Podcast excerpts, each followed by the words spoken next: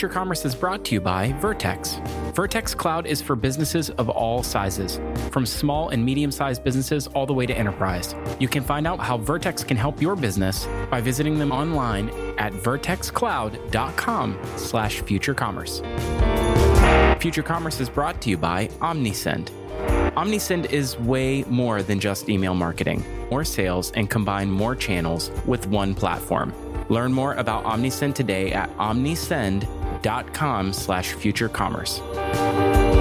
Pop quiz, are you torn between hiring an email marketer or a growth marketer at the start of 2021? Well, that is just so 2020 because with Marketer Hire, you can staff a team of expert marketers on an hourly, part time, or full time basis. So stop looking for that one do it all marketer and instead work with pre vetted experts from Marketer Hire. Future Commerce listeners can receive a $500 credit when signing a contract before January 31st, 2021. Don't delay Go right now to marketerhire.com slash podcast to claim this offer. Hello and welcome to Future Commerce, the podcast about next generation commerce. I'm Brian. A little pause there, Brian. I like it. I'm Philip. And uh, today we have Sucharita Kodali, the vice president and principal analyst at Forrester, coming back to the show for, I think, the fourth time, making her the fourth most frequent time. guest we've ever had. Has it been? Welcome back to the show. It's been four. It's always so fun to talk to you guys. So thanks for having me back. Well, I'm glad I haven't you. been kicked off. I haven't been blacklisted yet. no, not yet. Not yet. Um, I think that we're still in your good graces. You continue to come back on. We thank you for it. And who could forget your greatest hits? Zucchini and a cucumber pile. Can't forget that one. Um, you've been quoted a few times this year. I'll just kind of like get right into it. We're going to talk about 2020 in retro.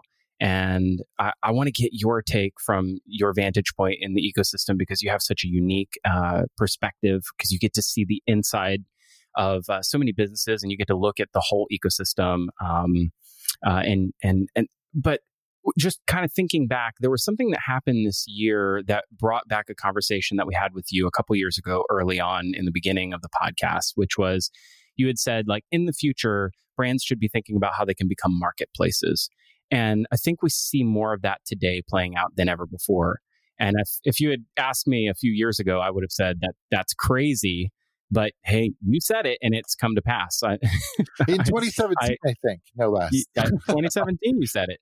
Um, well, thank you for, so, for remembering that. Yeah, no, well, it's, uh, it, yeah, it's been, it has been amazing. It's been, I think, uh, part of it is the, um, the success, I think, of course, of, of Amazon just showing the mm-hmm. possibility.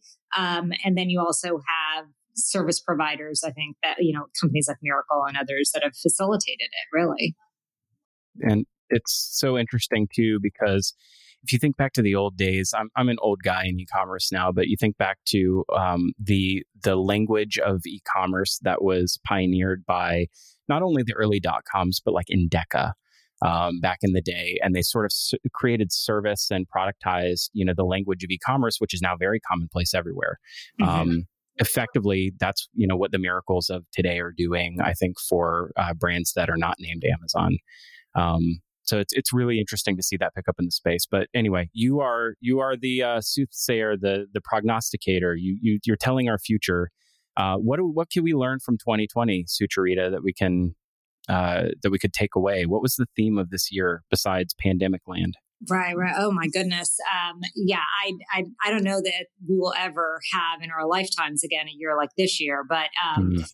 I think that uh, if I had to summarize um, the the broad theme, I would say it was divergence, and um, you know, not like the novel, but uh, you know, just uh, kind of um, you know, just uh, haves and have nots. It was the difference, mm-hmm. you know, divergence in political thought. It was mm-hmm. divergence in, um, you know, essential versus non essential. Um, divergence in, um, you know, kind of people who received aid versus didn't receive aid, employed versus unemployed. Everything, every aspect of every part, I feel, of 2020, whether it was in business or whether it was in politics and attitudes or financial outcomes. Um, you know, it was, it, you were, you were either lucky or you weren't. And um, that's what I would say was what, you know, was the big characteristic of this year. Hmm. I think that's really interesting. I think there's a lot of truth to what you're saying. Um, and and I, I, wonder is that is that theme a theme that you think is going to stick with us, or are we gonna is it is it, are we to keep that contained to 2020? Gosh, yeah, I hope that, that it's contained to 2020 because I I don't know how much longer we can have you know just so much um, fractionalization, um, fractionalization. Um, you know, you can have so much um, just uh, inequity um, that that is um, prevalent. Uh, so, but I don't know how we we get out of it, though. You know, I mean, that's mm-hmm. the the challenge. Is um, you know, even if we were to to well and i guess that you know kind of so, so, there, there are different levels here right there's what's happening in the world issues like unemployment and growing inequality in society i don't know if there's any easy solution and i don't know if that is something that will change substantially in 2021 um, mm-hmm. with respect to business however where you have some sectors that have been just doing phenomenally well, the best that they've ever done before, like, say, for instance, the essential retail sector. And uh, you take other categories like um, hospitality, um, you know, is 2021 going to be any better for them? Probably a little mm. bit, but not substantially better. Um, mm. And uh, you know, but does but are they? Is that a permanent decline, or is it is it just kind of a complete recalibration that's going to probably change their business, but they'll recover eventually? And and I think that um, it's probably more of the latter that you know that it'll just be a longer recovery, but there will be some form of a recovery, um, mm-hmm. and that's that's a more fixable issue, I guess. So, um, so so that's that's what I would I would say is is that you know I mean 2021 I think that we're all optimistic. We're all hoping for for the best. Some things will be better. Um, but uh, it's it's not going to happen overnight. I mean it's going to take months to get the vaccines distributed and then it will still take a while for people to feel comfortable resuming their old lives. Mm-hmm. And, um, and, you know, that may be until, you know, next summer at the earliest, probably. Yeah. So we're, we're diving like full into COVID conversation here.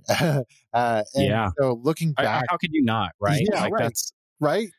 That's, yeah. that's, that's the world that 2020 was. So I would love to just, you know, get your takeaways on on how retailers and brands sort of respond to and like well and how they fared during sort of the pandemic like the initial response where we settled in like where you saw investments being made um, lessons learned things like that um, so maybe we could start to, to chat and dive in on some of that so retail um, i i think had a huge, you know, a huge kick in the pants, right? I mean, this this was um, something that was just happened so quickly and they'd never seen before and never anticipated that the entire country would would shut down. And um, you know the, the, there was literally nothing that you know you were not going to get like any kind of a bailout package or anything to to support you in, in the process. And um, and I think that what that did is that forced a lot of companies to quickly change and pivot and do things um, that had taken them probably 10 years to even, you know, think about. And, you know, because topics like curbside pickup or, um, you know, in, inventory visibility across channels. I mean, how many companies um, would talk about that? But then it would they would hem and haw right. over actually getting it done. And you know, lo and behold, when they were forced to do it, they were able to do it in like a few weeks. So um, so, so I think that it showed the possibility of how fast things can move when you set your mind to it and everyone's aligned. Um, is that going to that could now that that change is you know if they were able to bottle that um, energy and you know kind of be able to unleash it in the right strategic moments, I think that that would be fantastic for retail. But what I worry about is that that's not the lesson they take away. Mm. Um, you know, that it's sort of like, okay, we dodged a bullet, we're still alive. You know, it's back to business as usual and it's back to, you know, slow decision making and departments of no.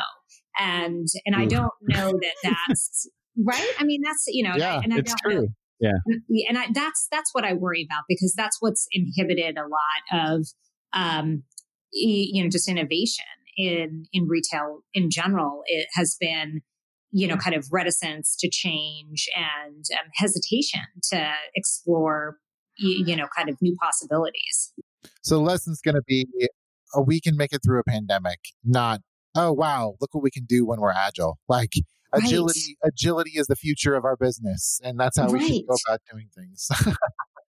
it's so interesting how we can, you know, it, for all of the talk that businesses have around consumer behavior being forever shifted, uh, no one is talking about enterprise behavior being permanently altered. I'm curious. Yeah.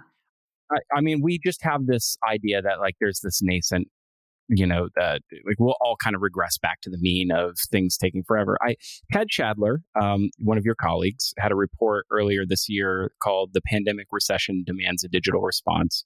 There was a lot in there that I think talked a lot about like the CIO uh, role becoming much more prominent and the acceleration. You know, this this recurrent theme that uh, uh, we've heard Scott Galloway and others talk about about COVID being an accelerant. The the CIO and CDO role in an organization was uh, prioritized above all this year because that's where that's where the innovation was required. Is is that something? I mean, not to get you to comment on another colleague's piece, but uh, is that is that something that we can see is like, you know, it takes thirty days to form a habit. We've all been in that state of mind and the enterprise side for ten plus months is that something that's here to stay? Or, or is the world of enterprise or, or you know e-commerce and marketplace kind of just going to regress back to their old ways? I hope that it is a change, and, I, and that's a really astute point. Is that they could see this as you know kind of we you know, this is the fastest we've moved before. We have, we're doing things radically differently.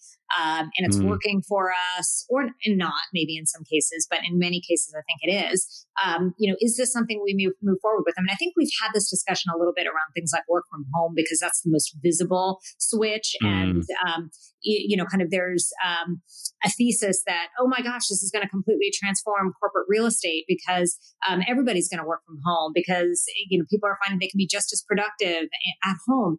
And there's a part of me that's like, I think that probably about 20% of it will switch but the other 80% is going to go back to the old way. And, and I think that that's, that's, that applies uh, to consumers in some ways too. I think that yes, there will be about, you know, some portion of it, maybe a fifth that, that, um, you know, the change to digital or the change to contactless payments or, you know, your online grocery orders or whatever that you switched during the pandemic, that will be what continues, you know, but the vast majority, I think, will go back to the, to what was before. And the reason is it's just, you know, I think that people um, you know, it's it's. I think that business is forever this tension between you know, kind of um, doing things more efficiently versus doing things the way you've always done them. And, um, mm. you know, people are used to, you know, if, if, it's what works, it's what you know, you know, it gr- helps you grow a few percentage points a year, which is all that you need to do um, it's a lot easier to just stick with that than to to do that something massively disruptive. I don't I don't think that every business person aims for massive disruption. Um, and I don't know right. that every business person should. Like the best thing right. I read through the whole pandemic was there's a, an article in the Wall Street Journal about um, this like little Japanese restaurant that was literally over a thousand years old a thousand years old. It was like one of a handful of businesses in the world wow. that's like a thousand years old. And the whole theme was they are not radical. They don't do crazy things. They're not, they never get in debt. They've never been in debt. It's always been about being, you know, just keeping the business alive for the next generation. And, um, you know, and I think that that is something that often gets lost is is this belief that you know kind of you need to be bigger faster stronger you know kind of more disruptive than than everybody else when um you know there there's evidence right here that sometimes um you know th- that's like the business version of the tortoise and the hare right right That's good. Uh, That's good. What it, it is. It's very good. Which ones do you think stood out um, this year? If there are there businesses that will prove more durable, and are they? It's sort of a loaded. This is a double barrel question, barrel question for you. But is are those businesses the ones that sort of made these investments that allow uh, you know, that were well positioned or had the foresight to make these investments early on. You know, things specific to like curbside um, or contactless or you know last mile. Um, yeah, and okay, so I'm going to completely pivot because I, I don't know that Please, you, yeah. you, know there'll be any any tortoises that you, you know kind of made it um, you know, kind of really, really well through through the pandemic. I, I do think that companies did have to, um, you know, manage to evolve in in at least a few ways. Um, in in terms of you know, kind of um, survival through through the pandemic, I think that um, the companies that were able to conserve cash and do what they needed to do to try to turn inventory, and that is where um, you know, if you shut down your store, you reduced your head count, you know, and you did introduce things like curbside pickup, um, or you partnered with delivery partners because you had to um, I think that mm. those were, you know, and so long as you were still able to at least break even, if not make a little a little bit of profit, um, you know, those are those are the businesses that will likely at least be around. Um, and then many of those companies, fortunately, interest rates are low, so they drew down cash and they were at least able to pay their rents. So um, you know, kind of most of their their biggest expenses. It didn't leave them, um, you know, too it didn't, you know, wasn't completely catastrophic. Now they do have to figure out, um, you know, kind of how to pay off, you know, their loans, um, you know, and that that will, I think, be something that cuts into innovation in the future. Um, and there there isn't really a great um, solution to that. Um, you know that you we may ultimately end up seeing some consolidation in retail that comes out of this um, mm-hmm. that you know because that that is um, seemingly a you know just a natural a natural outcome after after distress but um but yeah i mean i i think that if i were to say like who who's going to make it at the end of this um you, you know i mean there were four sectors that really did exceptionally well through the pandemic and it was not at all due to their skill. It was just purely due to their, you know, good fortune. And uh, that was the pure play e-commerce world. Um, and they, you know, were all abominable from, you know, a shipping standpoint at, you know, kind of mm-hmm. what was available, et cetera. But, um, that didn't hurt them because, you know, that was sort of the only game in town for, for a lot of people. It was the do it yourself home improvement retailers, it was the mass merchants, um, and the grocery stores. And uh, those guys, um, you know, I mean, grocery stores, especially. I mean, just even like 24 months ago, we were having conversations. What's going to happen to grocery? Is it all just going to die? Yeah. and you know, it's like they were just basically, you, you know, kind of given like a new heart. And it, you know, I mean, it's it's it's you know, it's amazing how how much this terrible incident has been perhaps the luckiest thing that happened to the entire grocery industry and every supplier downstream from the grocery industry. Um, but uh, but yeah, so so those are all businesses that will do well. The questions, the biggest questions that I have is what happens to malls now, um, department stores mm-hmm. and apparel stores, um, and what happens to the restaurant industry. And the restaurant industry is, is a fascinating one because again, also 24 months ago, we were like, that is the savior of physical retail. And then, right. you know, who would have anticipated that, you know, kind of you would have, you know, kind of the craziest thing in the world happen where, you know, everything just shuts down and you have this artificial suppression of demand.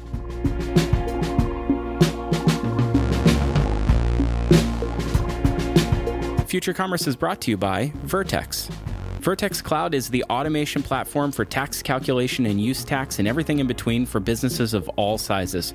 From SMB all the way to enterprise, businesses all over the world trust Vertex for their tax calculation needs, and you should too. Check them out today at vertexcloud.com slash futurecommerce. OmniSend is one platform to control all of your marketing channels. From marketing automation, SMS, and email to forms and segmentation, you can bring together different channels under one platform with OmniSend. OmniSend's powerful platform allows you to link together every customer touchpoint with one dashboard. And did I mention they have the most transparent pricing in the entire Martech industry? Find out why brands like Fred Segal and Unilever trust OmniSend with their customer relationships. Find out more about OmniSend today at omnisend.com slash future commerce. Future Commerce is brought to you by Marketer Hire. In a recent Harvard Business Review report, as many as 83% of business leaders reported automation and digitization put strong or extremely strong pressure on their organizations to find skilled talent. And more than 60% said that they'd prefer to rent or borrow or share talent with other companies. This is the marketing gig economy, and Marketer Hire has built a network of top talent to help companies, including Netflix, Allbirds, Lambda School, and hundreds more. You can hire hourly, part time, or full time with no cancellation fees and no long term contracts. Thank you. This is about getting the right amount of marketing expertise right when you need it. Marketer Hire hand matches companies to expert marketers in as little as 48 hours.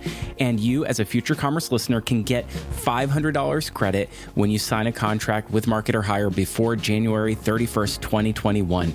Go claim the credit right now. $500 credit before January 31st. Go to marketerhire.com slash podcast. That's marketerhire.com slash podcast and tell them that Future Commerce sent you. Do you think there's pent up demand for some of these categories that struggled, like like travel, like entertainment, like restaurants? Well, yeah, it was. Uh, yes, yes. I mean, it, as some say that you know, kind of that the the nineteen the Roaring Twenties seemed like you know a natural you know kind of uh, outcome after you know the 1918 mm-hmm. pandemic. So um, yeah I, I think that um, when when we look even at regions like china and how they recovered or how they have been recovering um, you know there's that concept of revenge shopping where um, you know you have these these companies you know that just do the best they've ever done because people are finally out of their homes. And we saw a little bit of that even in june right? Because we saw some those lot some of the lockdowns lifted and you know you had you know these like Porsche had its like highest month ever um mm. you know, so there there is no doubt that um that these are you know there there's nothing fundamental about the pandemic that is going to um I think um cause people's you know interest in luxury goods for instance to to decline. I think that they just you know consumers just had mm-hmm. less options right to to purchase those products. Um and and yes you're absolutely right. Like you, you know kind of it's you know some of that. Now is it going to make up all everything that was lost? Possibly not but i do think that you'll have some you, you know kind of resurgence um that will that will definitely you know kind of surface in in sales.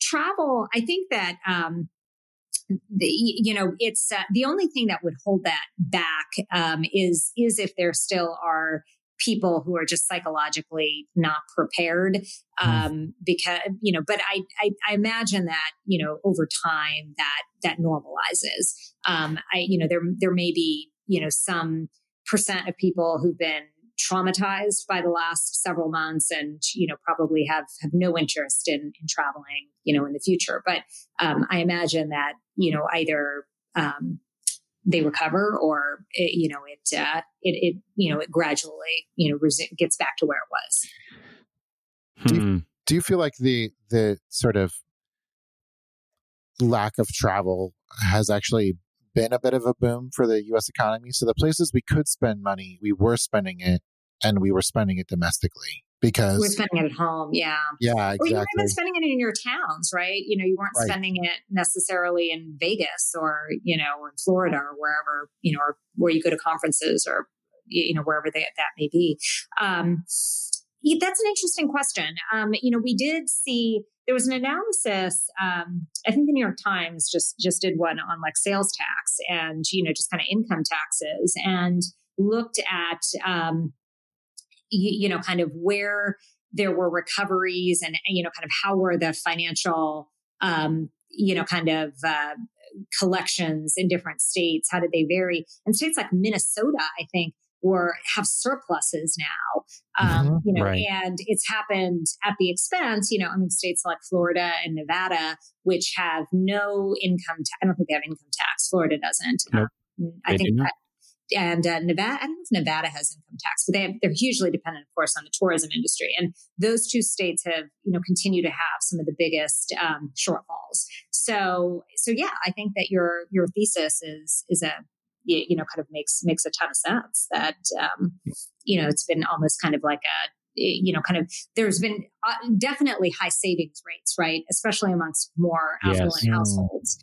And some of that gets um, you know and it's not all savings you know i mean some of that money you know is just not going to other places. It's it's staying locally. Well it, don't forget the Robinhood bros. They're they're the, the it's buoyed by the the YOLO Wall Street bets crowd. Oh my god! They're praying drunk for that six hundred dollars stimulus. Drunk investing. it's it's true. It's true. There's a there was an, it was that the DoorDash success story. Is that what you're saying? I think so. yeah. I I mean, well, you know, the DoorDash was re- revised down to forty dollars target, so we'll see where that one goes. Uh, but there's always Airbnb, I guess. Um, there's an interesting article that was written early in the pandemic that really shaped my thinking around like the effects of or the cyclical nature of the way that uh, the world sort of uh, uh, uh shapes to our, uh, you know, these kinds of moments and environments. Uh, it was in Slate. It was called the post-pandemic style. It really shaped a piece that I wrote called the new formal, which was this idea that hey, you you know, it's unsafe to go to the bar, uh, you're going to bring the bar to the house, and people, you know, will return to the formal living room and dining room and have much smaller pods of people, um, and this sort of like pendulum swing away from. Uh, you know, uh, an infinite social circle to a very intimate social circle. Um, people that we trust, people we allow in our homes, and you know that will shape an entire generation of people in the way that they socialize. And the, I think we were kind of on that track anyway. So, kind of laying the ground there. It's interesting what you said about what happens to malls, Sucharita, and the and this idea that malls were a kind of uh, bastardized commons where they're, they're not really public space, right? They're commercial space, but they were treated as public space for the better part of two to 3 mm-hmm. decades. And when they become the commons, like there's a there's uh, and we and we tie you know consumerist uh, tendencies or, or a, a consumer driven mindset to be in the commons like this is the result of what we get. So when we when a, a, mindfulness moment happens and shifts back into the culture we've lost the commons. Now now the commons is digital right? We're moving the commons online. The commons is, t- is twitter which you could argue is maybe good or bad for society. Um, at whole at whole like this could move the commons back to public parks back to places where people feel safe to be feel like there's like a real opportunity here um, that is probably not great for retail as we know it, but maybe better for the overall health and and the, the ongoing existence of humanity. Maybe the thousand year Japanese you know restaurant can exist uh, and change with the times, but the way that we've sort of co-opted the commons for a consumer mentality ha- was probably net net bad for us anyway, and this is the world's way of correcting it. Um, mm. Um, I, I, wonder what your reaction is to some of that, because I, you know, I, I think you think very deeply about these kinds of things, and maybe maybe I'm being a little too philosophical. I don't know.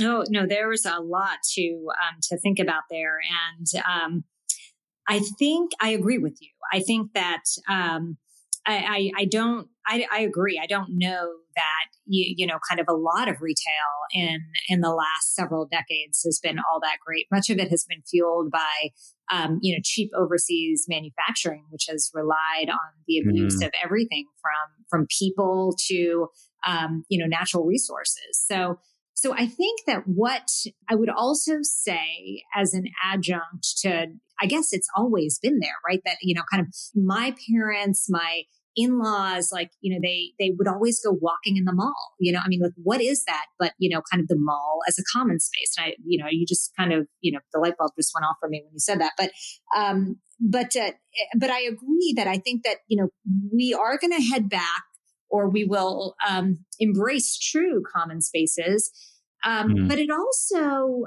raises um it, it brings forward all this conversation that we're having now about ESG um, factors, right? Environmental, social, and governance mm-hmm. factors. Mm-hmm. And I have heard and I feel like it's everywhere now. And, and yeah, people will be like, "Oh, we've been talking about this for you know decades, and why is it any different now?" And I will say that it's different now because more people care. Um, I think it's different now because um, people will actually, I think that there are now enough investors that if they are given enough of a case about the ESG values of a company, they'll actually choose to invest there, even if the mm. return is potentially lower. Um, you know, yeah. and I, that's, that I think is the big, um, you know, and, and if enough people choose to go in that direction, the stock actually goes up, not down, right? So, this um, is yeah, such a good point because uh, sorry to cut you off. This is such a good point because we were already on that path, right, pre-pandemic. And you look at the uh, the business roundtable and the redefinition mm-hmm. of stakeholder, and you look yeah. at um, and and you look at the corporate response in in uh, in light of the lack of government response early in the pandemic. Uh, companies like Starbucks implementing social distancing before any states or federal government had any action. I think that you're onto something there. Um, that corporations can uh, be ambassadors uh, and capital markets will fund them if they're doing the right thing that uh, uh, that resonates with what the general populace believes is, you know, good, quote unquote, good for society. Um, well, and, it's whether our definition of good for society is durable is my question. And um, but, I think back to your your thought processes around common spaces and where money is going now local towns places where you live not the places where you worked not the places that you flew to but to where you live i think if you think about you know what that looks like in, in fact in my town we have had more streets shut down and more like like like town events than ever I have ever seen out of any yeah, in a good way ever right? in a good like way in a good way yeah. right. shut down for for for common spaces where people can go and eat outdoors and and you know and shop outdoors and be together in a socially distanced manner outside like so interesting where where is this is this, this is in Florida right no, I'm I'm actually in a suburb outside of Seattle. Oh, you're outside. Okay. Yeah. I'm in Palm Beach, and Palm um, Beach. and this is where we're moving. Uh, apparently, Silicon Valley is coming to South Florida, so um, I heard that. Uh, so, so, that's what I keep hearing. Um, yeah, Zillow seems to think it has an effect on my on on my on my zestimate. Zillow, so thinks, Zillow thinks everything has an effect on your zestimate. yeah, um, um, the the I, I, think but ultimately what i think what's interesting about all of this though is when we talk about the you know the environmental governmental and social values that are changing that um that, that I, I think we're going to see investments that ultimately result in investment in specific physical communities. Um axios thinks so. Ax- axios is launching ultra you know ultra specific media for uh, you know second and third tier markets. I, I, um, I think that's super smart I think that's exactly yeah. where we're headed right now. And I think uh, who's going to say hyperlocal first? Hyper who's going to do it? Is, is it Sucharita? Are you going to say hyperlocal? um, you said it first, Philip. getting back on track. This we we we forgot Sucharita's here. I'm sorry. We, we do that sometimes. Um, hot takes as we kind of like come up on time. What do you think next year looks like? You said you know mid year where maybe things are kind of you know breaking off rust and creaking back to motion. Um, anything else that's sort of top of mind for 2021 in the retail sector?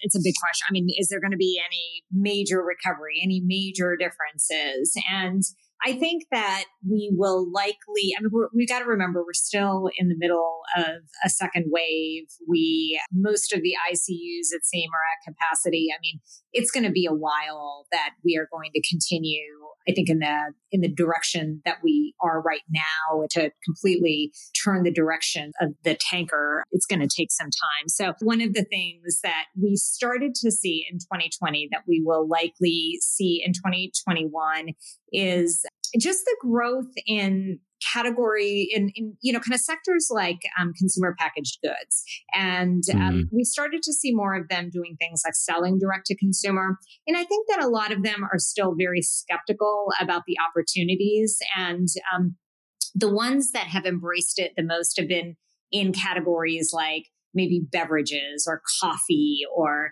um, you know some of these replenishment purchases like snacks um, but I, I could imagine over time that we start to see more creativity, even um, you, know, kind of with uh, with with other sectors in in perishables or or non perishables, and um, you, you, know, there whether it's it's leveraging business development partnerships or thinking more creatively about how they ultimately fulfill things. Um, now is really the time that these companies have the opportunity to to experiment and there's an appetite to trying new and different things.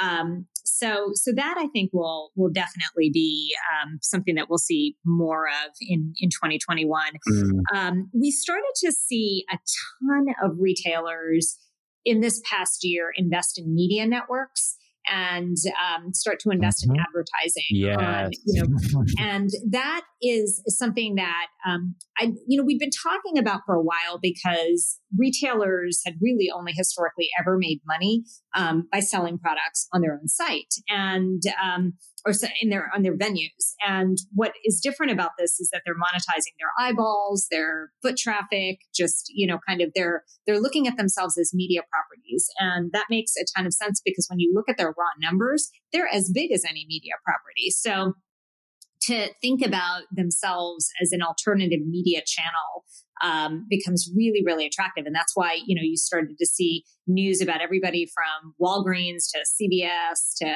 you, you know, kind of, um, you know, Target and, and Walmart over, you know, the last several months really rolling out and continuing to build on those um, initiatives. My question will be, um, you know, will, will advertisers, um, respond to this and you, you know kind of how, what's the right model to to make everybody um, feel good about this. And I, you know, kind of that's where I'm hearing that there's still a little bit of hesitation, but um, I think the idea is a good one. Um, it's, uh, you know, kind of we keep hearing about the shakeout in physical stores and redevelopment of physical landscapes and physical properties. And I think that um, it's not something that we necessarily will see in 2021 because things like that I think take time, but we'll see the beginning of it in 2021.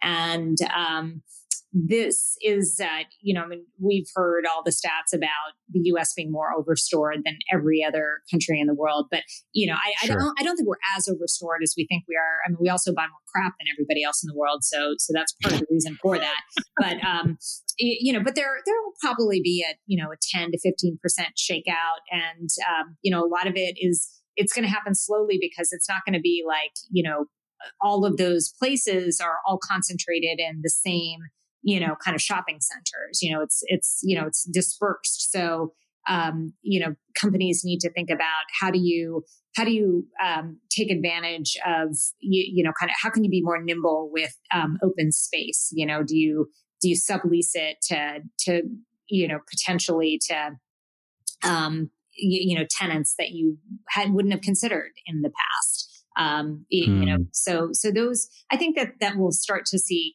you know a lot of interesting creativity in the physical retail physical um, physical space that was previously occupied by retail. Totally agree.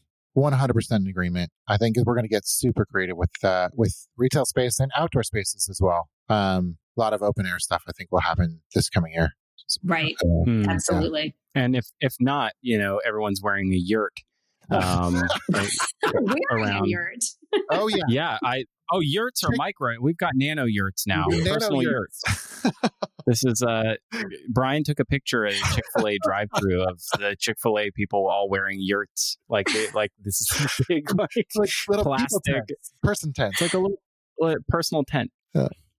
Um, what a way to end the show! My gosh. Um, always brilliant to have you on the show, Sucharita. It's it's always a pleasure. Thank you so more. much for sharing you your Gotta come back again soon. I oh, know. anytime, anytime. You ever need like a sure. guest host? I'm kidding. Yeah. Hey, that's you heard it here. Uh, our newest property. Uh, it's a Future Commerce X Forrester. um, this has been great. Sucharita Kodali, thank you so much. Where can people uh, find you? Can they follow you on Twitter or somewhere where uh, they can get more of your musings? Oh, uh, sure, sure. It's uh, I, I, do I do Twitter, LinkedIn. Um, so Twitter is actually my maiden name, so that's um, Mulpuru. So it's S Mulpuru, M U L P U R U, and uh, or you can um, follow or link in with me on LinkedIn. Awesome. Thank you so much.